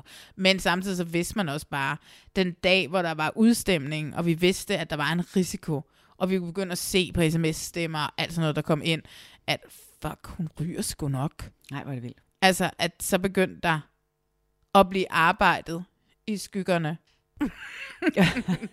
så lad os snakke om det hårdeste tv-program, det hårdeste reality-program i dansk tv. Det er jo det, du er med i lige nu. Ja. Du er jo nemlig så valgt at træde tilbage. Du har lavet en masse fjernsyn i gamle dage, Mm. øh, som du så stoppede med til sidst, fordi... Ja, altså jeg, jeg fik jo værts øh, job på øh, TV Danmark, både som øh, selvfølgelig vært på Big Brother, og så blev jeg, øh, før jeg blev tilbudt det, øh, blev jeg tilbudt at lave et øh, fraklip-program, der hed øh, Helt til Grin. Mm. Og, øh, og det takkede jeg faktisk nej til, fordi at øh, jeg ville ikke vinde et reality-program, og så blive tilbudt et fraklip-show, som jeg ikke synes gav særlig meget mening, og så ryge ud i glemslen. Altså, det, altså jeg, jeg, jeg deltog ikke i Big Brother for at blive tv-vært. Nej. Så Men du kunne jo være blevet hende, som havde... Hvis man så havde lavet det her, altså det kunne have åbnet døren for et andet program, for et andet program, for et andet program. men, men, men jeg har det sådan, jeg gider at lave noget, der, er, øh, der giver mening. Og clipshow-programmer, hvor man ser hjemmevideoer, det var ikke ja, det, der det synes jeg måske ikke lige var det mest meningsfulde. Men altså, da jeg, og så sagde jeg, jeg vil gerne være vært øh, på Big Brother 2. Det synes jeg giver mening. Jeg har Ja. lige været inde i huset, jeg har vundet. Øh, det, giver, det giver mening. Øh, og det synes de så ikke, jeg kunne til at starte med, fordi det var jo uh, live, og det skulle man jo holde op være træner til. Men øh, det fik jeg så. Ja. Og så sagde jeg derefter ja til at tage fraklipshowet. Det blev så øh, omdøbt til Det vildeste pis med Jill. øh, fordi det var jo sådan en sætning, jeg gik og sagde inde i huset hele tiden. Ja, "Ah, det er vildeste rigtigt. Det pis." det bedst. Ja. Ja. Øhm, og så tænkte jeg, "Jamen, så kan jeg bruge det til lidt skærmtræning, fordi det skulle optages, inden vi gik i gang med øh, episode 2, ikke? eller sæson 2. Øhm, og så efter det, så, så blev jeg tilbudt øh, nogle forskellige øhm, programmer. Og, øhm, og et af de programmer, som jeg, øh, altså, eller det første program efter, mm. der havde jeg sådan en drøm om at redde Danmarks unge. Jeg havde simpelthen en, en drøm om, det her med, der var en masse sådan med, at unge var vilde, og unge var ustyrlige, og de havde dårlig adfærd. Og havde sådan lidt, jamen hvorfor har de det? Lad os snakke om det. Lad os finde ud af, hvorfor øh, tæver Brian Karsten hver fredag efter skole? Eller hvorfor øh, møder Torben altid fuld op om morgenen? Eller altså, hvad er det med de her unge? Hvorfor gør de det? Lad os hjælpe dem. Lad os kigge hjemme i hjemmene. Hvad er det, der foregår derhjemme og sådan noget? Ikke? Du kan jo høre psykoterapeuten, ikke? Og, øh, og det, det, øh, det, det laver jeg som forslag. Men det, der så sker, det er, at øh, det her program, det kommer overhovedet ikke til at handle om at redde nogen som helst ungdom. Tværtimod, så kom vi, øh, synes jeg, til at udstille unge og til at bruge unge i programmet til, ja, jeg ved faktisk ikke rigtig hvad. Øhm, og, og, og redaktionen og jeg gik fuldstændig galt af hinanden. Altså, mm. Altså, så jeg blev bedt om at gøre nogle ting i det her program, som jeg overhovedet ikke kunne stå inden for, og det overskred alle mine menneskelige øh, og etiske grænser og, og, og min integritet fuldstændig. Ja. Og da jeg så ville prøve at komme ud af det, øh, den kontrakt, øh, så blev jeg egentlig bare øh, truet lidt med advokater, og, og jeg var 25. Jeg turde slet ikke at stille mig op mod en, øh, en kæmpe tv-station. Så jeg, jeg bukkede øh, nakken, og, øh, og så lavede vi programmet om til et eller andet øh, fuldstændig tomt øh, gossip-program, og så kørte jeg min kontrakt færdig. Ja. Og, øh, og så spurgte de efterfølgende, om jeg ville øh, tage det der fraklipshow igen, og sagde nej til. Mm. Og, og der øh, kan man sige, øh, når man øh, sætter foden ned på den måde, jamen så, øh, så, så lukker du også nogle døre. Ja. Og det var også okay, fordi jeg, jeg har ikke lyst til at lave tv, som, øh, som går ud over min integritet, eller som, som jeg ikke kan stå indenfor. Mm. Mm. Altså, fordi jeg lavede ikke tv for at være kendt. Jeg lavede tv, fordi det skulle være sjovt, og fordi der skulle være en mening med det. Ja. Men så har jeg jo selvfølgelig lavet nogle andre reality, øh, eller ikke reality-programmer, men altså deltaget i forskellige øh, tv-programmer, der har, har givet mening på Hvad en eller anden har måde. folk kunnet se dig i, for eksempel, som er reality, reality-relateret? Jamen, så har jeg jo været med i øh, Fire Stjerners Middag, for eksempel. Ja. Så deltog jeg i et slag for en sag, hvor vi øh, stillede op og boksede øh, kendte mod hinanden. Jeez, det er det, der er stjerneboxing i dag, eller hvad? Måske, det, det ved jeg Boxing, siger man det? Boxing. Øh, og Zulu Race. Og altså, sådan nogle forskellige... det kan jeg øh, godt. Jeg kan godt huske ja. dig i Zulu Djævle Race. Så sådan nogle forskellige programmer har jeg deltaget i, og så, øh, så lukkede det hele ligesom ned. Øh, jeg begyndte at læse til psykoterapeut mm. og, og, og, og skulle noget andet. Ja. Men så ringede de jo sidste år. Det var I- Lisbeth Janneke, der ringede Det var sidste så simpelthen Lisbeth Janneke, der ringede sidste år i juli. Ja. Og øh, jeg skulle egentlig have været hofteopereret i juni, men på grund af øh, corona, så blev det Øh. udsat. Fucking corona. Og jeg kunne dårligt komme ind og ud af en bil. Så da hun ringer og spørger, om jeg vil være med i korpset, så tænker jeg bare, shit, altså. Øh, jeg kunne mærke, at jeg det blev er bange. så godt tænkt af hende. Ej, jeg elsker Ja. Lisbeth, altså. Jeg, synes, Ej, jeg er kunne mærke, at jeg blev utrolig bange, da hun øh, sagde, hvad du... Øh... Altså, hun snakkede meget om det her korpset her. Og så siger jeg, Lisbeth, jeg skal bare lige forstå, at du er i gang med at spørge mig, om jeg vil være med i korpset. Ja. Altså, get to the fucking point. Og så sagde hun, øh, ja, det er faktisk det, jeg spørger dig om. Ja. Og så sagde jeg, jeg kan simpelthen mærke, at jeg bliver skide bange, så jeg siger ja. Du sagde ja med det samme. Ja, det gjorde jeg. Øh, fordi jeg kan jo godt lide at practice what I preach. Ja. Og, øh, og som terapeut sidder jeg jo med utrolig mange mennesker, der er bange for rigtig mange ting. Mm. De er bange for at køre i bus i myldretid. De er bange for at gå ned og handle, når der er mange mennesker. De er bange for at være alene hjemme. De er bange for at gå i mørket. De er bange for æderkopper. De er bange for at fortælle om deres følelser. De er bange for at sætte grænser. De er bange for alt muligt. Ja. Og, og det arbejder jeg jo rigtig meget med de her mennesker med. Og, øh, og så tænker jeg jo også, jamen, øh, at jeg selv er, skal være et forgangseksempel. Ikke? Mm. Så jeg vil nok sige, at det er en lidt voldsom eksponeringsgrad, jeg udsætter mig selv for her i korpset. Det vil jeg ikke anbefale umiddelbart nogen, at man gør. Men jeg arbejder jo meget med at eksponere sig selv for det, vi er bange for. Men, men det må jo også være, når man har klienter og sådan noget, som lige pludselig også kan se din ekstra... Fordi at vi to... Jeg har set to programmer. Vi, Ja. For mig er vi to programmer inden, ikke? Jo. Og jeg har set ekstremt meget sårbarhed fra din side, Ja.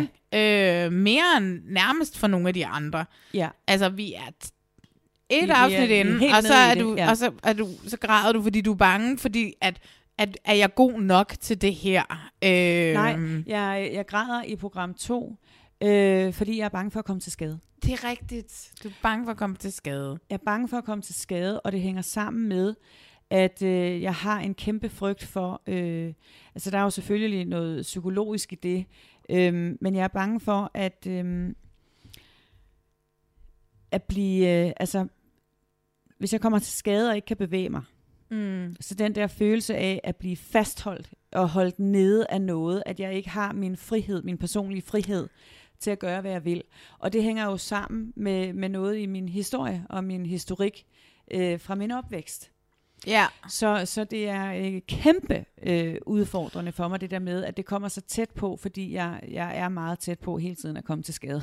Og det du fortæller jo også en voldsom, traumatisk historie. Ja. Ret hurtigt i programmerne om din opvækst og misbrug og vold i hjemmet, og hvor skal jeg bo, for jeg kan ikke bo hos min mor, jeg kan ikke bo hos min far, fordi der er ikke nogen af de her hjem, voksenhjem, der er ikke nogen af de voksne, der kan finde ud af at tage sig af mig Ja. som barn, Ja. som jo også er sådan noget, wow, når man er klienter i virkeligheden. Ja. Altså, du ved, Jo, og, øh, og det kan man sige, jeg har ikke nogen indflydelse på, hvornår det bliver vist i programmet. Det er jo et interview, der er optaget, ja. inden vi tager afsted. ja. Så hvornår de vælger at bringe det, det ved jeg ikke. Men, øhm, men altså, jeg håber jo, og det var jo også en del af, hvorfor jeg, jeg sagde ja, øh, og også hvorfor jeg har skrevet en bog om mit liv, og hvordan man kommer igennem øh, og ud på den anden side. Fordi der er så meget tabu. Der er så meget tabu omkring at være vokset op i en familie, hvor der har været en eller anden dysfunktion, hvor man ikke er blevet passet på, eller hvor man er blevet krænket, grænseoverskredet, øh, ydmyget, øh, misbrugt, øh, øh, eller bare har lidt en eller anden form for omsorgsvægt. Det er kæmpe tabubelagt. Mm. Og jeg øh, sidder jo med klienter dagligt, som kæmper med de her tabuer og, og føler sig mindre værd, føler sig øh, ikke værdige, øh, ikke har nærmest ret til at have en følelse eller et behov eller en grænse. Øhm, og det her med på en eller anden måde at kunne være forgangskvinde og forhåbentlig inspirere andre til, at det er ikke farligt at tale om noget, der er sket engang. Mm-mm. Og det siger ikke noget om mig. Det er ikke min skam at bære, Nej, nej. at andre har opført sig utrolig dårligt. Det er nogle andres skam at bære. Ja. Øh, og det der med at udfordre sig selv i forhold til, altså nu er det jo ekstremt det, jeg laver øh, i det her program. Ikke? Øh, men det der med, hvis jeg kan det, hvis jeg kan gøre noget, jeg er så bange for, måske kunne de også lykkes med at ture og sætte ord på en mm. følelse, eller ture at sætte en grænse, eller ture at sige noget til en kæreste, eller en, man er forelsket i, eller tage bussen, eller gå udenfor, når det er mørkt, eller hvad det nu end det er, at folk ja. er bange for. Fordi folk er så bange, øh, og det er så inv- invaliderende, og det er så begrænsende for den måde, vi lever vores liv på, når vi er bange. Mm. Og det håber jeg bare at kunne øh, være med til at inspirere, at øh, come on, altså tør lidt, Ja. tør lidt af gangen, ja. fordi det vil være, altså det vil give så meget mere mulighed i livet, ikke? Korpset på TV2 er et program, som er sindssygt fysisk og psykisk hårdt. Altså, ja. Det er, selvom I kun er afsted i otte dage, så kan man ja. Jo allerede, altså på dag et, En Altså, dag det- føles som otte.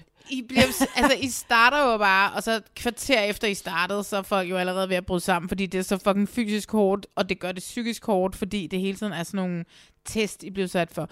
Ja. Ja. Det er mænd, som har militær baggrund, som laver det her, men Ja, det, det er, er jeres ikke... soldater, og en af dem er også frø mand. Ja, men det er også noget, man må ikke sige det, fordi at det er noget med, at de må ikke rigtig bruge frømandsuddannelsen og alle de der ting der til det her. Ikke? Så, men det er nogen, som arbejder og har arbejdet som hæftige soldater. De er alle sammen tidligere jægersoldater og har været udsendte. Ja. Og I bor på en øh, Kaserne? i på Bornholm, Ja. hvor I sover på sådan noget tyndt lag halløj i otte dage. Hvordan fuck... Du sagde godt nok, ja, nu spørger du, og det tør jeg ikke, så det siger jeg ja til. Men hvordan var det så at være i det? Det var øh, noget af det mest vanvittige, voldsomme, mest absurde, udfordrende, øh, jeg nogensinde har været med til. Altså man kan, man kan jo sige, nå jo, det, altså førstepladsen går til min barndom, ikke? men så kommer korpset øh, lige bagefter. Ikke? Okay. oh my god. Ja. Øh, jo jo, altså der er jo ikke noget, der, der overstiger det, men, men så kommer korpset lige efter, vil jeg sige. Altså, jeg var på et tidspunkt, jeg har lovet mig selv, nu kan jeg jo ikke, jeg må jo ikke afsløre noget, vi er jo kun Nej. program 2. Vi er kun ved program 2. Jeg har lovet mig selv, øh, inden jeg tog ind i det program, at øh, man har jo mulighed for enten at trække sit eget nummer, eller og så bliver man smidt ud, Ja. eller bedt om at forlade kursus, som det hedder. Kursus. Øh, ja. Så, øh, og jeg lovede mig selv, at, øh, at jeg ville hive mit nummer, øh, før jeg gjorde skade på øh, øh, læme eller sjæl. ja. Øh, fordi der er ikke noget tv-program, der er værd at gå i stykker for. Nej, nej, hverken præcis. fysisk eller psykisk. Og jeg vil sige, jeg er, øh, jeg er ude i nogle øh, øh, mentale udfordringer og fysiske udfordringer, som jeg er overrasket over, Marlene. Hvor, hvor, hvor kort tid der går, før at min hjerne faktisk ikke kan kende forskel på leg og virkelighed.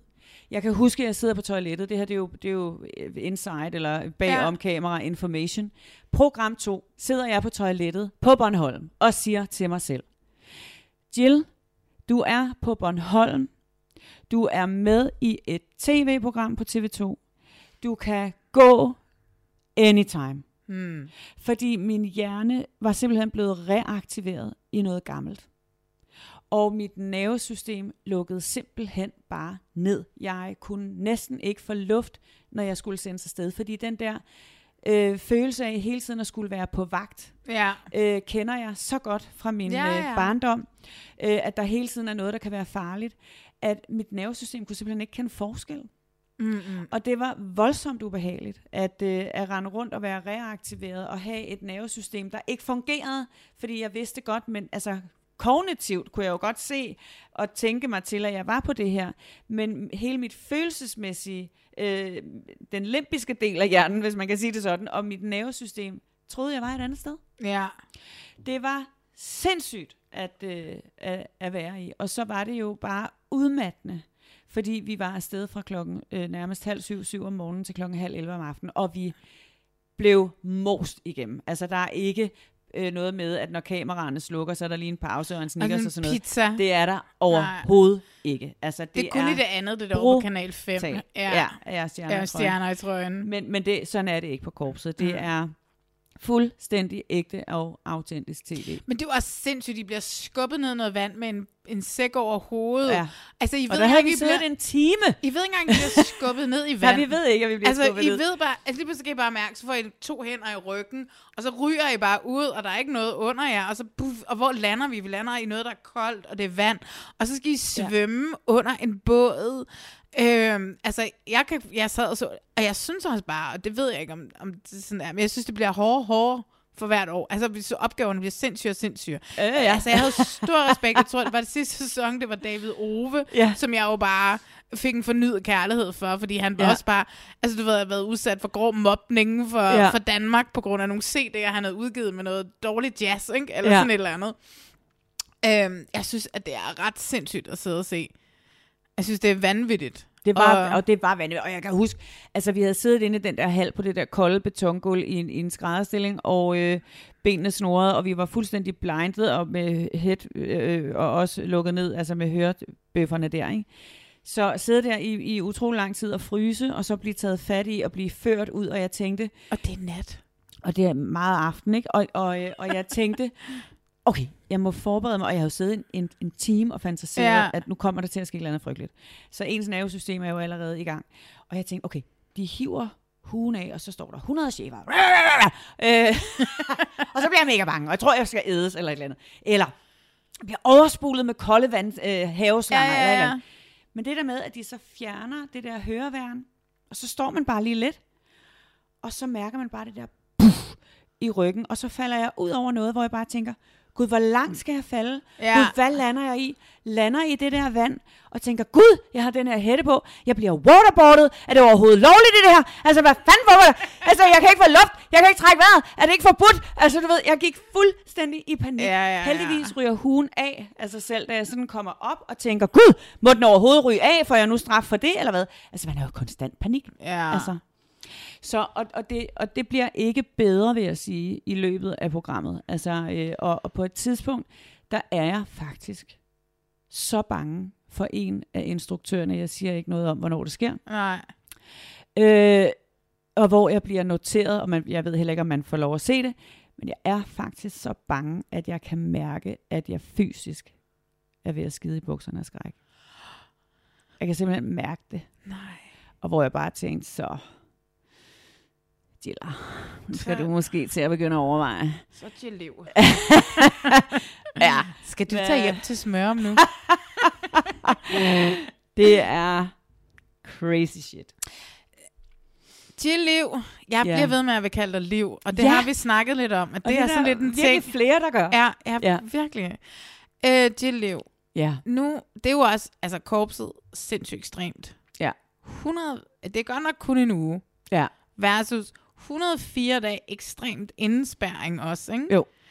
Øh, hvad vil du helst gøre igen? Vil du helst lade dig indespærre i 100 dage, eller vil du helst tage Uh. 8 dage? Altså, fordi det er jo to fucking sindssyge programmer, du har været med i. Hvad vil du? Og jeg skulle vælge. Du skal vælge.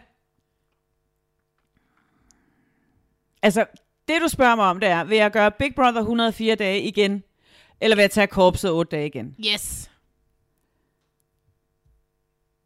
Så, så tager jeg Big Brother 104 dage igen. Yes, Big Brother sæson 9 in the fucking Nej, making. vi laver en ny. Ved du, ved, ved du hvad vi gør, Marlene? Ved du, hvad vi gør? Nej. Du caster de bedste vindere fra hvert land i Europa, og så laver vi en, øh, en Big Brother EU. Og jeg er jo selvfølgelig med. Jeg repræsenterer Ja, ja, Danmark. det er klart. klart, det er Det er klart. klart. Der er jo ikke nogen andre, der kan.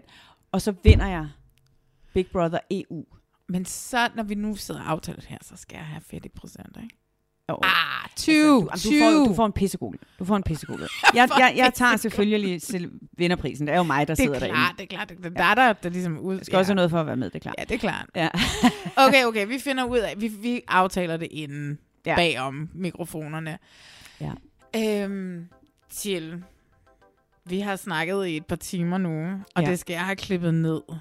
Ja. Og øh, jeg har været fucking... Fuck, jeg har glædet mig så meget til den her dag. I årvis, uden at du har vidst det. Jamen, jeg elsker det, Marlene. Ja. Du er mit kæmpe store reality-forbillede. Du er hende, du, det er din skyld, jeg caster. Det er din skyld, at der er sket så meget. Det er din skyld, jeg elsker reality. Det er en lille smule din skyld, jeg laver den her freaking podcast. Um, tænk engang. Hvad koster du som psykolog, hvis jeg skal bruge en psykolog? Altså, Altså inden- bare for mig, tænker jeg. Nå, altså for alle er det jo 1200, inden min priser stiger lige om lidt. Men, øh, men ellers må vi finde ud af noget, når vi har slukket øh, mikrofonerne. Vi kan jo bare lave en podcast, hvor vi starter mikrofonerne, og så laver vi et terapiforløb. Oh. Det kunne vi godt. Du har jo holderne til det. Ja, ja, ja, ja, lige præcis. Ja. Ja. Nå, men det finder vi ud af. Prøv her, Jill. Tusind, tusind, tusind tak, for at jeg må komme og sidde under dine øh, fire Lamper. lamper. Ja. Drik noget vin og snak med dig om Big Brother dengang, Big Brother, da jeg lavede det, og korpset i dag. Jeg er... Oh my god, jeg har det så, jeg har det så godt. Tak, fordi at du havde lyst til det, Marlene, og invitere mig ind i dit øh, univers. Det har været simpelthen så dejligt. Så tak for det.